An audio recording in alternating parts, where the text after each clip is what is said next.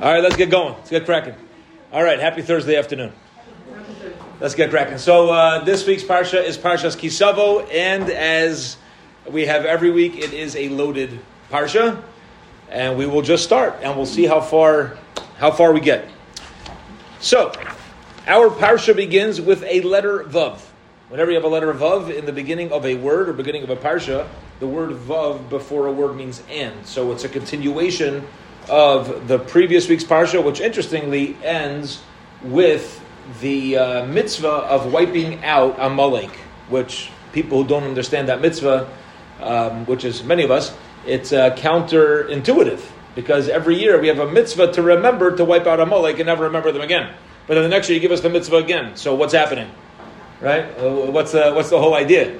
So in a very important way, the Torah is really letting us know that there are certain elements that are in existence in our own lives or with us as a people. I thought this takes 60 seconds to go off. That's if you push off, not auto. Okay, there you go. So,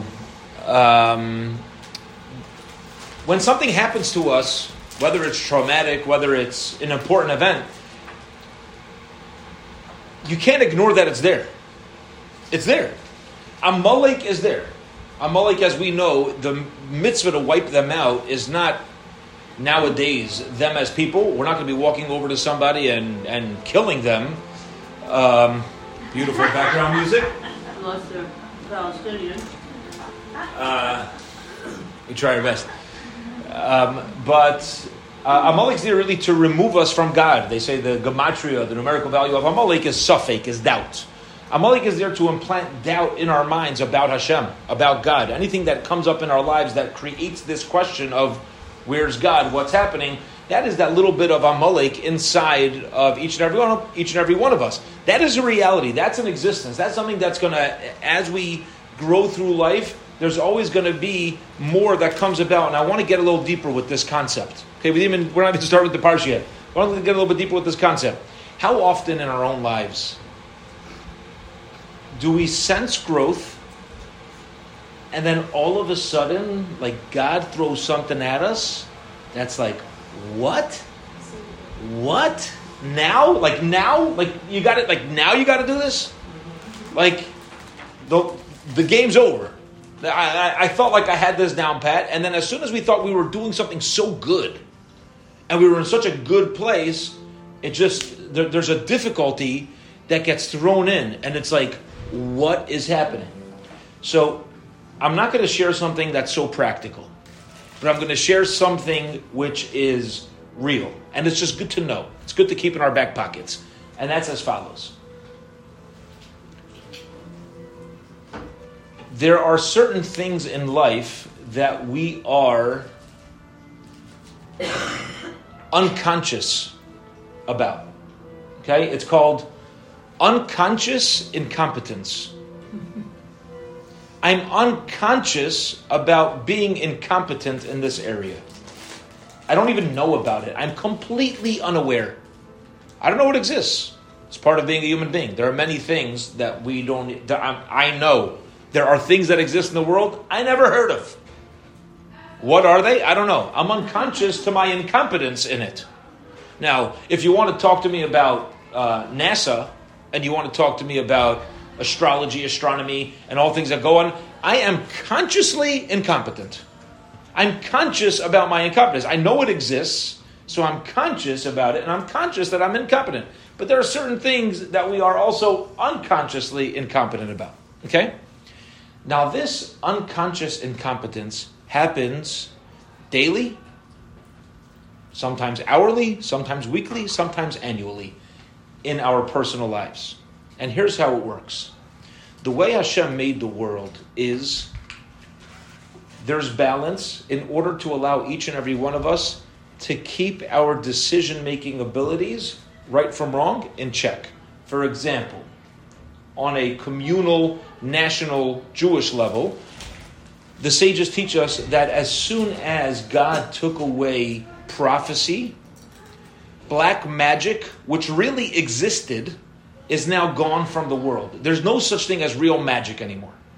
Anything that you see is going to be some sort of trick of the brain, some sort of sleight of hand, but real, impure black magic really did exist in the time of prophecy, and people had this knowledge of how to tap in to the metaphysical using forces of impurity, and there was that ability.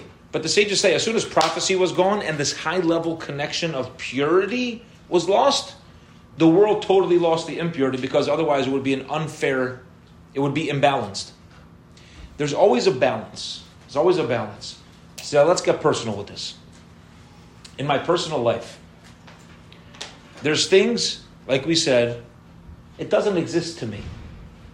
But then I start developing my sensitivity in purity.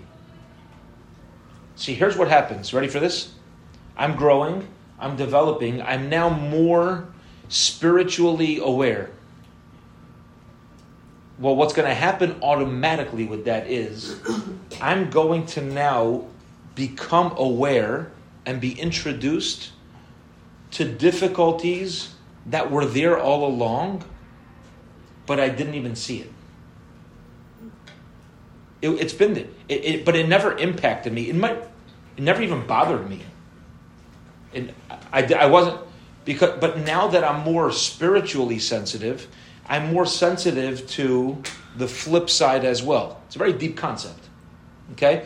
Which means that very often when we think we're hitting a rut spiritually because it's just getting hard and I'm not sure about my relationship with Hashem, what in truth is really happening is I'm more aware than I ever was before. It's not a rut. It's not God trying to get me back. There's something that's now in a new existence, a new reality that's keeping me balanced. And because I've grown and developed spiritually, there's going to be this flip side to keep me honest and to keep me, as a Rebbe in Young Grace's book, right? Life is a Test. To keep that test going. That's the beauty and challenge of life. We're not only, if you only have one side and it's just going to go, it's like Yaakov Avinu, our forefather Jacob, said, "Oh, my kids are all grown up, they're doing the thing," and he wanted to bikesh Yaakov leishev b'shalva. Yaakov wanted to rest, and God said, "No. Now there's a new stage in your life. So there's going to be something else that we're going to be introduced to." Yeah, go ahead. What's the difference between Amalek and the Yetzer Hara?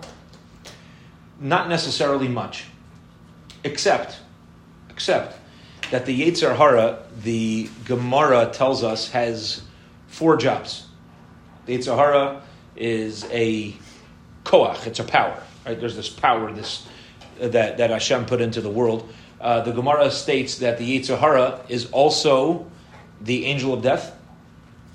His job is also to be the prosecutor up in heaven, and he's the angel of Esav.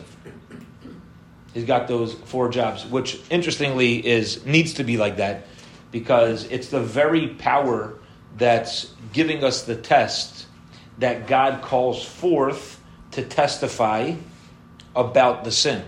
Because if the Yetzer Hara can't testify about the sin, so then we're off the hook. If he put too much power in there that Tendler can't overcome him, he's going to come prosecute. God's going to look at him and be like, "Hey, but you did that." And the Yetzer Hara, in order to prosecute us, has to be able to say, "Yeah, but Tendler was stronger than me, and he still didn't do it." And if he can't do that, so that removes accountability on our end. The very force that's creating a possible sin has to be the one that comes and testifies whether that is a legitimate action that we should be held accountable for. Otherwise, if it was unfair for him to do it, so we're off the hook with that. Okay, but be it as it may, so we're wrapping up Amalek, and we're coming into the land of Eretz Yisrael. And I think, without getting too involved in this, in a very important way, it's letting us know that once you enter the land of Israel, there's a different reality. There's a reality of leaving Amalek, leaving those things behind. And the land of Israel itself, as we know, has a personality. We're in a Shemitah year right now. The Torah tells us if the Jewish people don't treat the land appropriately, so then the land's going to spit us out. That's unfortunately, I shouldn't even say unfortunately, because it's in the Torah. But one of the most difficult things in this week's Parsha, as we read through it, is the tochacha, is the rebuke. We're going to start out our Parsha with what happens when you do follow in the ways of Hashem and the blessings that will come to a person. And then, unfortunately, if we don't follow in the ways of Hashem. Now, let's focus on that phrase for a moment: to follow in the ways of God and to not follow in the ways of God. So, as we go through our parsha, okay, well, God willing, we'll get back if we to tear it apart verse by verse like we usually do. But as we go through our parsha, we're going to notice that in chapter 27, so in the second chapter of our Parsha, it goes through a number of curses that a Jew is responsible for. And it says, and it begins in chapter 27, Perechov Zion, Pasuk Tes Vav, okay, verse 15. It lists 11 curses that come to a person. Listen to this. And now this is, interestingly, right after we're instructed to look up to the heavens and notice that God made everything for the goodness of the Jewish people. And what's our responsibility? What does it mean to be a Jew? What is that? With halachas, b'drachav, to follow the ways of God, lishmar chuko, follow His decrees, mitzvosov, His commands, mishpatov, and His judgments. That's the financial obligations. V'lishmoa b'kolo, listen to His voice. Lios lo la'am segula, to be a special people, right? To be a nation of segula, a nation where there's blessing. Okay. Now, what happened was, in chapter 27, verse 15, the Levium proclaim an accursed action, and everybody responds, Amein. So, without listing all 11, what does it say? It's fascinating. It says, cursed is a person who worships an idol in private. Okay. Cursed is a person who curses his mom and dad. They all say Amein. Cursed is a person who moves his friend's fence, steals property. And everybody says, Amen. Cursed is somebody who purposely gives bad advice. Amen. Cursed is somebody who violates his sister. Amen. Cursed is somebody who strikes his fellow behind their back, meaning Lashon hara. Amen. Right? And speaking of a whole list, etc., etc. Now, whenever we read Parsha Kisavo, it's fascinating. You know, there's 613 commandments. 365 positive, 248 negative. Well, what's with these 11? Apparently, there's like a focus on there's 11 things where when we stood on these mountains, there was curses, and everybody says Amen. There's plenty of other things people could do wrong. Okay, that's question number one. Question number two is, on the flip side of the curse, the Torah tells us you got a blessing. So listen to this. Blessed is a person who doesn't worship idols in private. Amen. Blessed is a person who doesn't violate his sister. Amen. Blessed is a person who gives good advice. Amen. Okay, I'm going to sound like my father, Zechariah the Bracha, for a minute. Okay, I was learning with my father, and one of the other students of the yeshiva, one of my classmates, when we were in 12th grade, comes by, and my father had told him, if he doesn't show up to shacharis on time, he's in trouble. All right, there's going to be trouble. He better be on the lookout. So this guy starts coming on time to shacharis. Yeah, Rabbi Tendler says, yeah, fine. So he's coming on time for 2 weeks. I'm sitting there learning with my father one morning, and this guy walks by, and my father looks up. He's like, oh, how you doing? He's like, good. He's like, Rebbe, You never told me that you appreciate that I've been coming on time. I'm looking for positive feedback. You have to know your kids. You have to know your boys. You have to know your students. Some kids do need that feedback. This kid is a friend of mine. He's a tough cracker. Yeah. So my father looks at him and he says, "You're in 12th grade. In our yeshiva, we don't give lollipops for being normal." Okay? That's what he tells us. He says, in our yeshiva, we don't give lollipops for being normal. You're in 12th grade. You're expected to show up to daven. That's the expectation. You don't need me to come over to you and tell you. That's like, there's other times I'll give you a lollipop. Right? You do something above and beyond. So, bring this into our parsha. Blessed is a person who doesn't do all these things. Blessed is a person who doesn't speak Lashon Hara. Right? So, we have two interesting questions. First of all, what's with these 11 in particular? And second of all, why are you blessed if you don't do this? What's the deal? So Rav Mordechai Druk, in his sefer we have it here on the shelf called Darash Mordechai, he gives he answers both these questions with one very important observation. And he says like this. He says that the common denominator between these 11 and anything else is all these things are done privately. It's hush-hush. Nobody knows I spoke Lashon hara. Nobody knows when you could even have illegal, forbidden. Somebody violates a sister. It's an embarrassing thing. Everybody's quiet about the whole thing.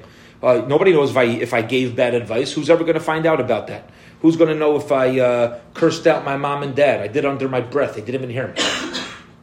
All these things are done privately. Okay? So, on the outside, I'm walking around. I got a huge yarmulke on my head. I got a shetl down to my toes. I have a strimal. I've got and I'm walking around and I'm coming to pray. I'm going to shul. I'm studying Torah the whole day. My beard's down to who knows where. But I go home and I'm serving idols in private. Okay? That's what's happening over here in our parsha. On the outside, I look very good. And I come to shul and I'm shuckling with kavona. Yeah.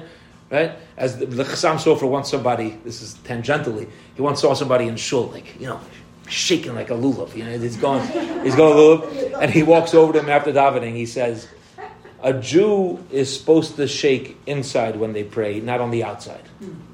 It's supposed to be emotions inside. Outside, you don't need to be rocking back and forth. Yeah, go ahead. Just a comment. Yeah. Do you think this is one of the reasons some of our kids go off the derech? It could be. It could be. That's what I find. Yeah, it's very possible. It's very possible. Culture, you keep Shabbos, and right? You're a jerk. Right. At times, yes. Certainly, it's a theme that's there, and it's a very appropriate theme because when Rabbi Jacobson spoke here on Sunday at 4:00, he made an observation which is so true, and what he said is very often you find that the kids who struggle the most with the Judaism are the most sensitive ones. Yeah. They're the ones who are the deepest and most sensitive because they vomit when they see only things that are external, and that's a very true reality. It's a very true reality that certainly exists. Okay, so we know now. It's very possible I'm fooling myself. This is the constant struggle we're going through in life. Hopefully, I'm not. In some ways, maybe I am. Like sometimes I'm not. I don't know, but this is obviously we know to be only on the external and then behind closed doors to be a monster or even to move somebody's fence and to do a little bit of shtick to make another dollar is not what a Jew's about. That's not what it's all about. At the same time, though, a person who is righteous through and through, that is worthy of tremendous bracha. You understand? Our second question was, you got to get a lollipop for being normal? The answer is, Hashem knows, the Torah knows, there is a Yetzer Hara. There is a force that's constantly there that's trying to stop me. And therefore, yes, if a person is just good, just a good person, doesn't matter the outside, doesn't matter, I'm trying to do the right thing, leave me alone. Leave me alone means stop judging me. Between me and God.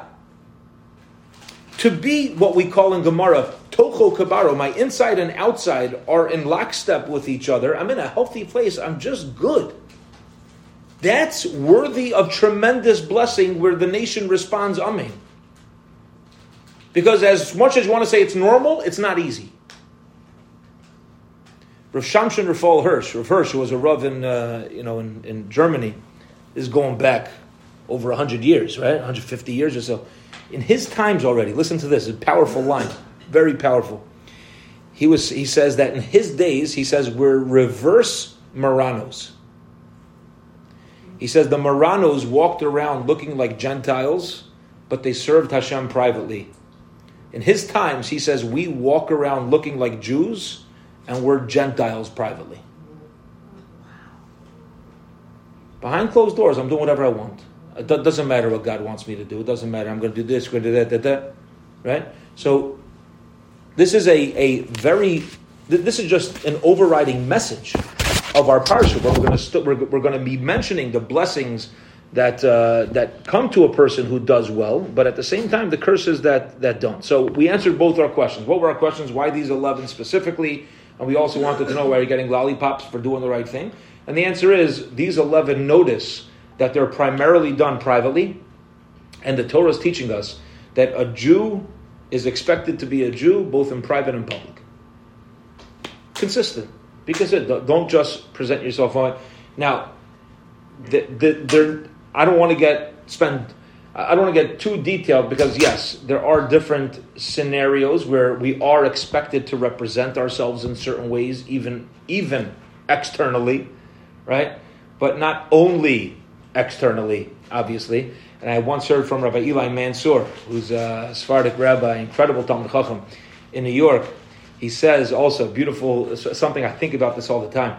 He says, some people, I'll say it in Hebrew, and some people, their penimius hasn't caught up to their chitzonius, and some people's chitzonius haven't caught up with their penimius. But as long as you're growing, you're fine, which means some people, their externals, what they look like, haven't caught up to their internals. Internally, I'm more connected with Hashem than I look like. And some people, their internals, which could be very shallow, and they haven't caught up to their externals. They could be walking around with a big old, looking all religious and looking all fanatical, right? But inside, there's not much there. But if you're growing and you're dressing like that because you're striving to get there, that's okay too, as long as you know what you're doing. But you can't just be set in a specific way. You can't just be set in a specific way where, like, I want to look like this, and that's what Judaism's about. No, it's not what it's about at all. I once shared with somebody in our shul who wanted to start, my custom, just because of my years in yeshiva and the way I was raised, is during davening, I wear a black hat. So somebody in shul came over to me, he says, Rabbi, do you think I should start wearing a black hat?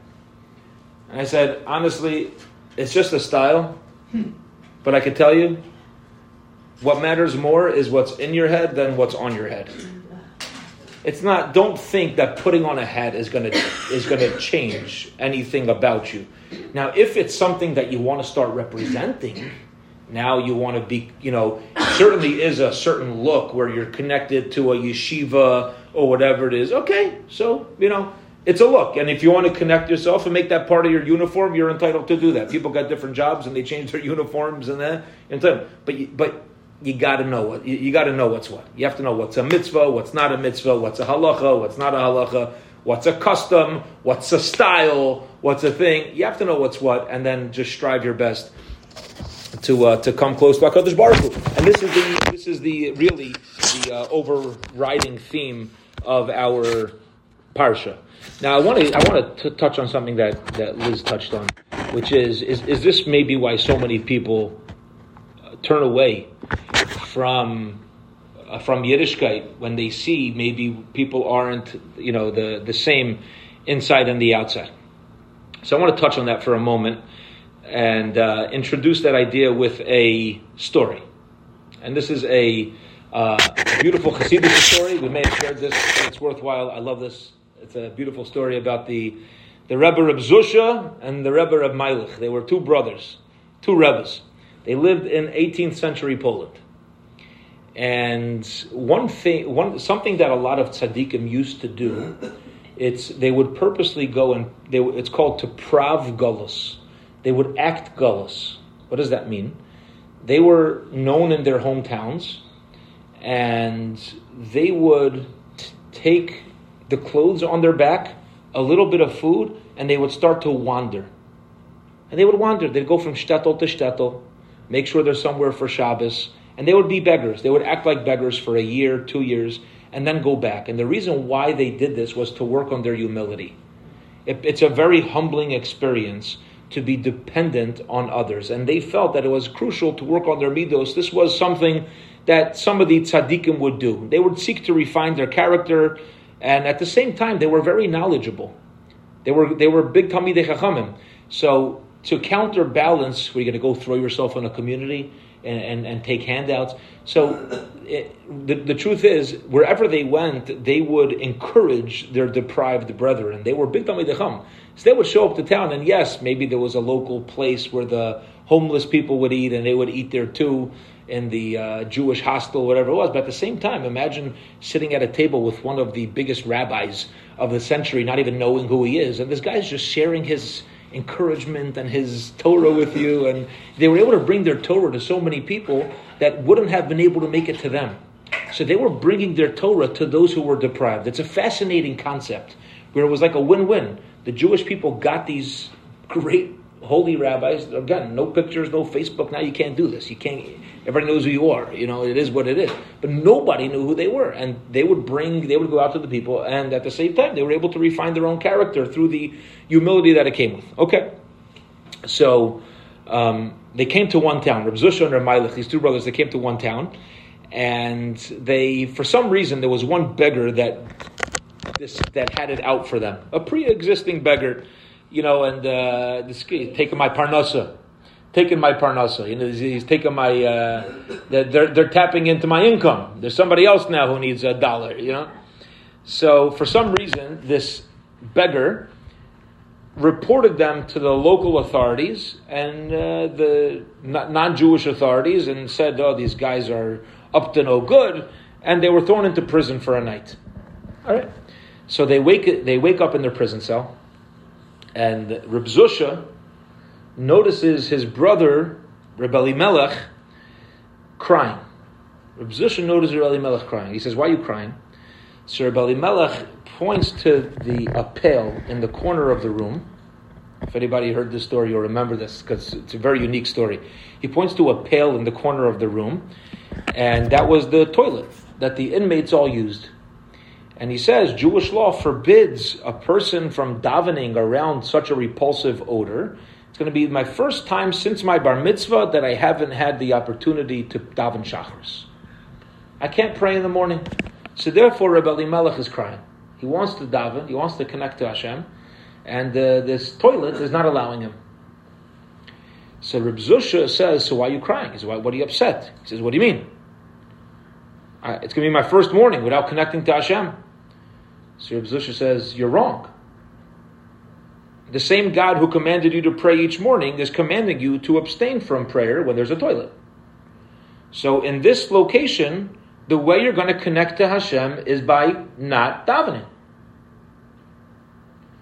And when Reb Elimelech heard this from his brother, this point of view, the story goes, the awareness of this toilet in the room, creating a new relationship for him with Hashem, brought him such joy that Reb Elimelech began to dance. Starts dancing. 7 o'clock in the morning, 6 a.m., you know, and he starts dancing.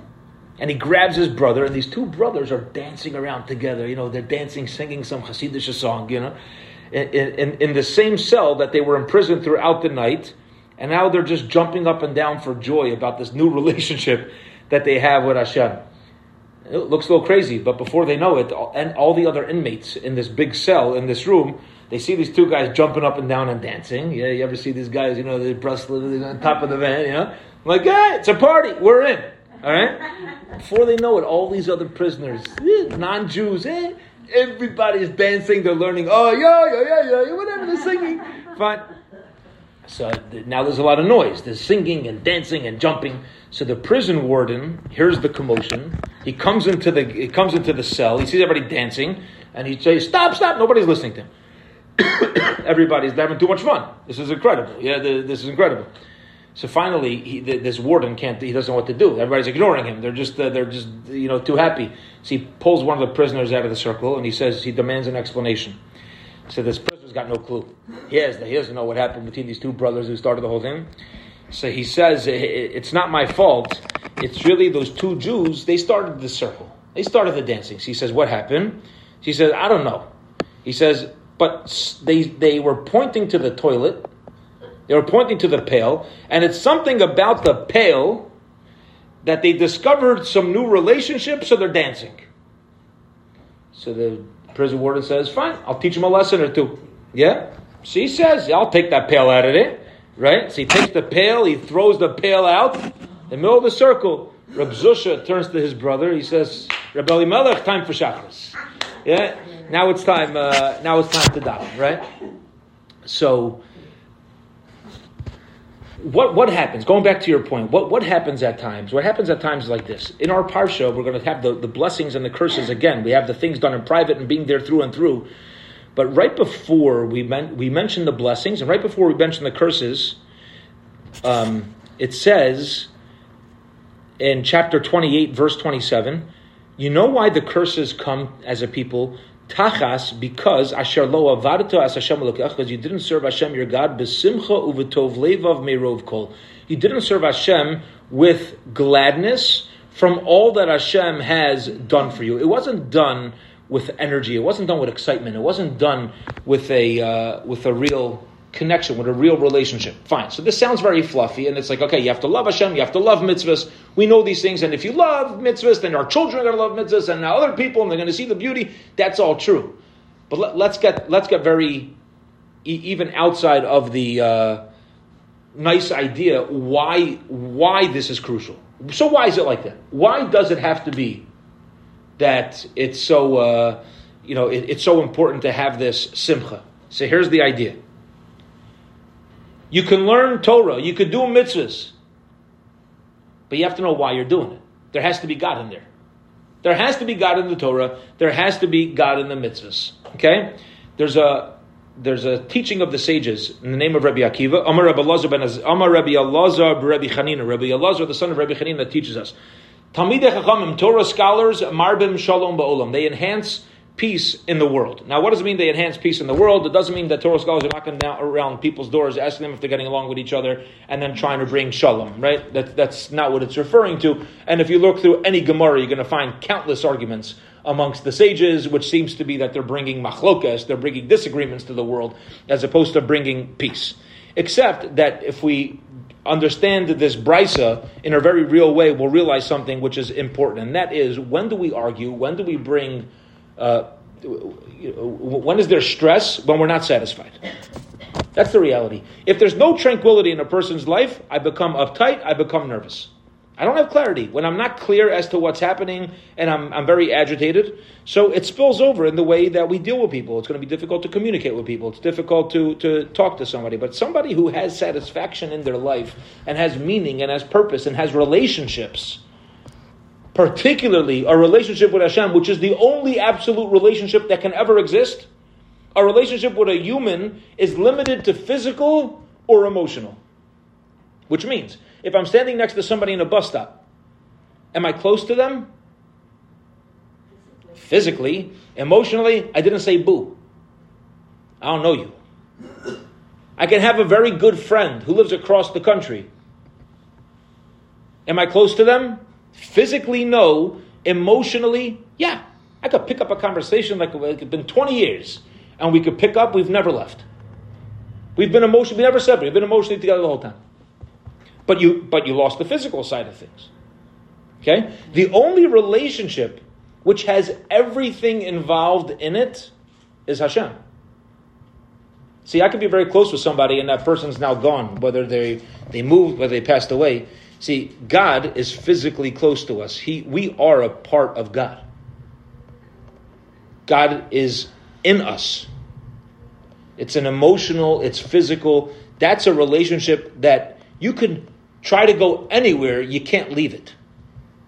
It's the only absolute, all-encompassing relationship. Everything else, I could be very close to somebody. If they're not around anymore, they're not around anymore. I could remain emotionally close. Absolutely. I could even be physically close with somebody who I don't even like, but I'm not really close. Hashem, for all of us, is the only, even though I'm dedicated to other relationships, it's the only absolute that's impossible to ever separate myself from it. So when you have somebody, let's now change the word Torah scholar to somebody who's connected to Hashem, because that's the purpose. So now when I have somebody connected to Hashem, and I have this overall relationship, so now listen to this. I have everything. I'm connected to Hashem. So I come home, and my kid kicked a hole in the wall. Imagine if I just found out I won the $1.6 billion Powerball lottery. And I walk in and my kid kicked a hole in the wall. I'd be like, give him a new house. Big deal. Right? Big deal. A relationship with Hashem, this altar. Now again, I'm going to speak in a way I'm not there yet. I'm not here. But this is something to understand on a deeper level what this Bryce is telling us. When talmidei chachamim bring shalom to the world, because when you have something so meaningful, you could get along with anybody. Doesn't matter how they're living. It doesn't matter how they're acting. If you walk into shul and you feel people are judging you by the way you look, by the way you talk, by your background, what that says about you is nothing. What it says about that person is they don't have real meaning. So what do they need to look for? Me. I become the local. It's from the wisest people are Israeli cab drivers. There's a guy I know. He gets into Israeli cab. He's picked up from Shofar Sal, Israeli supermarket. Call it Schnucks in Yerushalayim, right? So he gets an Israeli cab. He's going to ride home. So the cab backs out of the spot, and as he's backing out, this car like zooms behind him, going like who knows how fast in a parking lot. And he just misses the back of the cab stops, and the guy stops his car. He jumps out. He starts cursing at the cab driver, and he's like, yeah. And this cab driver's sitting there. He's smiling. He's taking it all in. Waits for the guy to finish. The guy moves on. Fine. So he gets back in, and this friend of mine says, I don't know. He's, dude, you're a tzaddik. You're a tzaddik. This guy almost ruined your living. This is your car. It's what you do for a living. And I'm in the back. You can't. The guy's driving like a lunatic. And then he gets out and starts screaming at you. So this cab driver, totally secular cab driver, says, it's the garbage truck rule. But he has a garbage truck rule. What's the garbage truck rule? People go around the whole day collecting garbage like a garbage truck. One house, garbage. Another house, garbage. Guy goes to work. Some guy, his boss doesn't treat him well. And then he goes to lunch and his sandwich burnt. And then he comes home and his wife is upset at him. And then his kids, and this guy. At some point, you got to dump your garbage somewhere. Like a garbage truck. So he says, this guy doesn't really not like me. Just sometimes they empty the garbage on you. That's what he says. No, what a mature. It's like a mature response. Like this guy, this guy's been around the block. This cab driver, right? The garbage truck rule. They don't really mean it. They're not. As the saying goes, most people are not out to hurt you. They're just in it for themselves, and it's very true.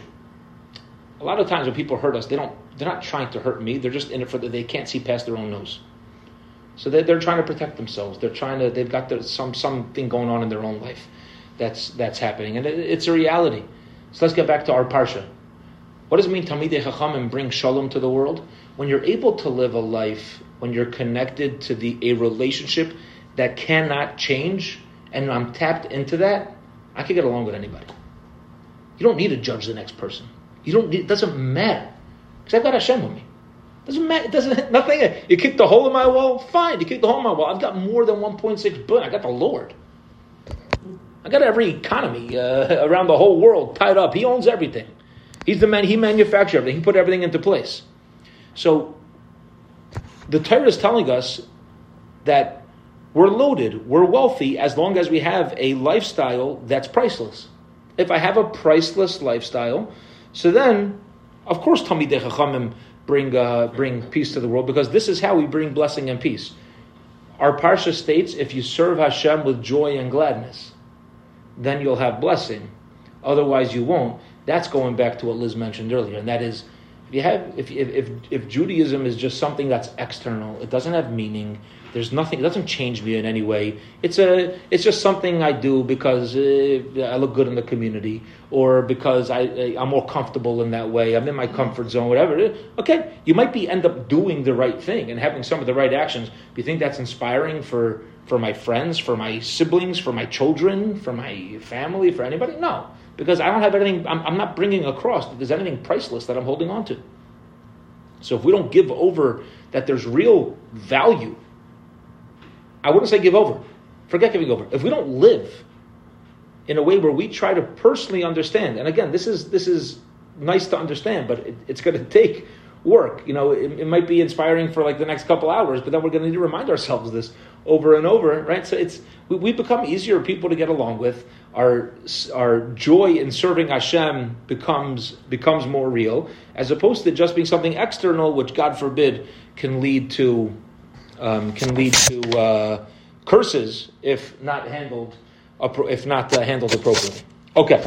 Any questions on that? And we have 5 more minutes. Let's start going through the parsha. Here we go. That was the overview. Let's go verse by verse. Come on. Huh? Yeah. Unconscious incompetence. I mean, like, it sounds stupid to say, but like what? Is there something unconscious incompetence? So I actually learned this when I was working on my relationship with my wife. Okay? And I'll tell you something that we learned. There's 4 steps of competency. Most things start out as unconscious incompetence, then I become aware of it, so I become consciously incompetent. Now that I'm consciously incompetent, I want to learn how to do it. So I become consciously competent. And then ultimately, when I do it well enough, I'll become unconsciously competent. Okay? So, because it's now a habit. It's just the way I talk to you. It's the way that we interact.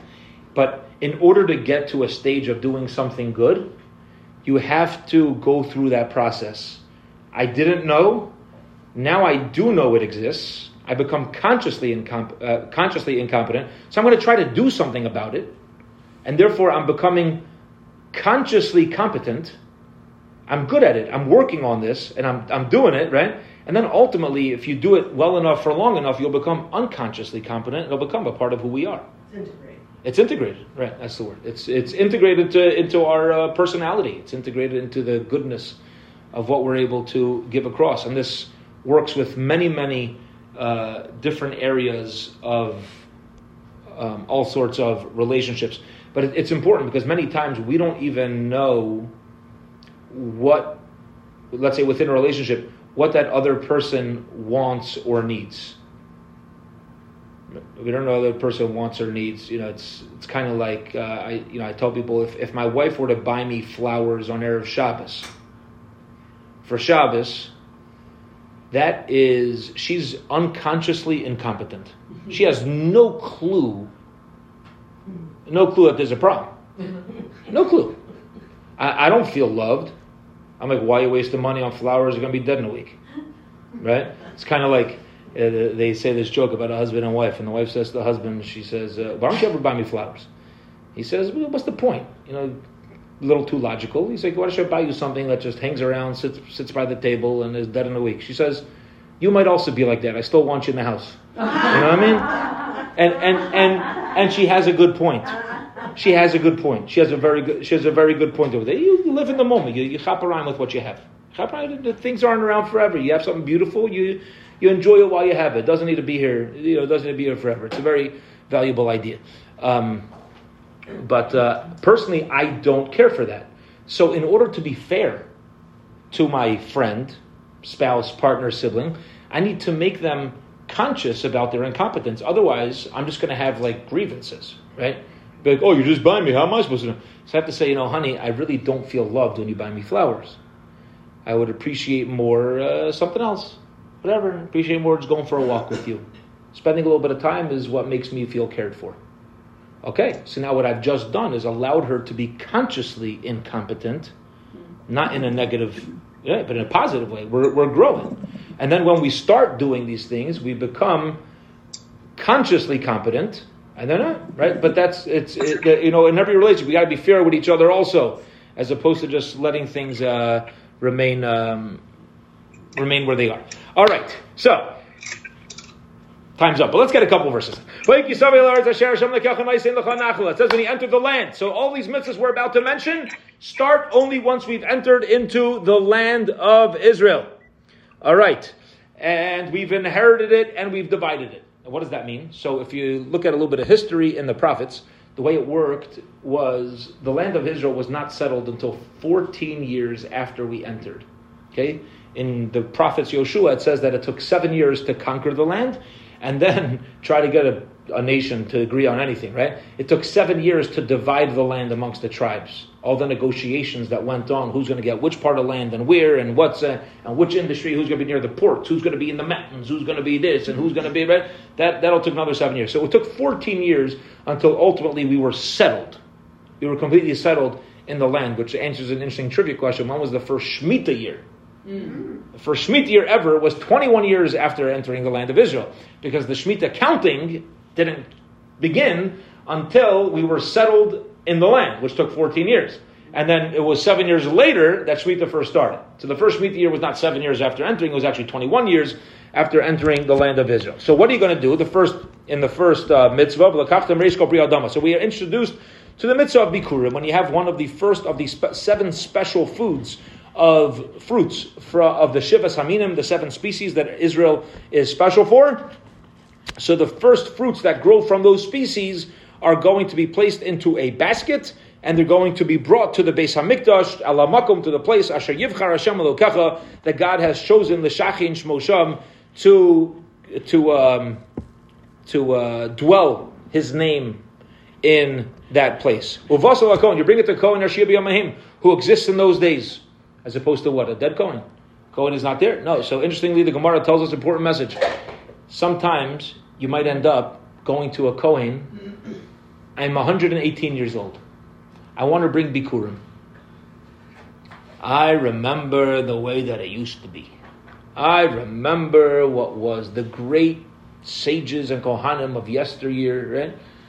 I show up to the Beis HaMikdash, I'm 118 years old. And I walk in, 15-year-old punk, Kohen, standing there like, can I help you? Could you help me? Are you kidding me? You know how long I've been doing this? I've been doing this for, 8 of your lifetimes, right? Hey, help me. Yeah, I'm here to bring Bikurim. I'll take it. You'll take it? I used to bring Bikurim to the Chavetz Chaim. You know what I mean? I'm not bringing Bikurim to a kid. Sometimes, and that's a drastic, but sometimes you can have a situation where you have, it could be a new leader, it could be a rabbi, it could be a mentor, it could be, all of a sudden we lose these people, because that's what happens, it's part of life. We haven't met anybody who's lived forever. And the next generation is their turn. And it's very hard for one generation to really allow the next generation to step up. When Moshe was going to pass away, he asked for more time. And Hashem tells Moshe, it's time for Yeshua to take on the role. And it's a longer story than that. But ultimately, Moshe said, okay, that's what it has to be, right? Now it's time for Yeshua. It's his turn to be the leader, and Moshe had to allow that. He had to allow that reality to be. So it says you bring the Bikurim to a Kohen that's there in those days, whoever it is. It could be 3 generations younger than me. It could be 1 generation younger than me. It could be not up to the standards that I always thought the Kohen is going to look like that I bring my Bikurim to. You bring it to the Kohen that's there in those days. That's his position in the nation. You allow it to happen.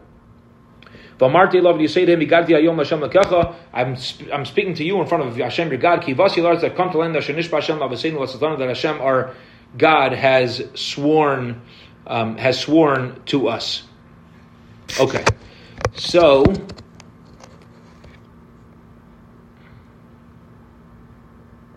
Here's a fascinating idea. Why would we bring in the first fruit? Why is it the first fruit specifically? Because that's the one that we get the most enjoyment from. I work my land. I have a tomato garden in my backyard. It's just started growing tomatoes, right? I got a vegetable patch. And now it's starting to grow. The first ones that come out are the most nachas. It's nachas, right? Look at that. The hard work I've put over the past couple months, I've taken care, took care of the weeds, kept the squirrels away, made sure nobody messed with this. Now it's the first ones that come out. We're instructed to take these first, particularly the first growths, to let us know that nothing happens naturally. The ones that actually, I think, are my most nachas, as they say, can you put up a mezuzah on a house if God didn't give you a house? There are many mitzvahs you can't do without God's previous blessings in your life. Can I fulfill a mitzvah of walking to shul or driving to shul if God didn't give me the ability to have healthy legs or to purchase a car? So we're supposed to take pride in what we're doing and choosing to do. At the same time, never forget that there's a reality, a miraculous reality that's allowing us to do the good things that we're doing. And so too it is with the fruits, specifically with the first ones, which is, yes, we worked hard and got it, but I'm going to put a string around it and notice that, you know what, but who gave me the land to be able to even be able to plant? Who brought the rain? Who brought the sun? Who allowed all these things to happen? And very often, especially in this area, we're the first to forget because we did work so hard on it. And we're supposed to take pride in that work, and we were supposed to work it, and we're not saying we're nothing. But we do forget, specifically at these times, that there was a lot more going on behind the scenes. And this is going back to the theme before, the depths that Hashem wants us to have as Jews. Not to have an external religion, but to have a religion where we are thinking, where we're aware, with gratitude. We're grateful to Hashem of all that He's given us and the blessings that come our way, and we're grateful for the opportunity to perform His service and to be a member of these people. Okay, so I think that's long enough. We'll hold it here for today. I'll take any questions. Thank you, Rabbi. Can I please get the link? I'm going to try to log in and get that link.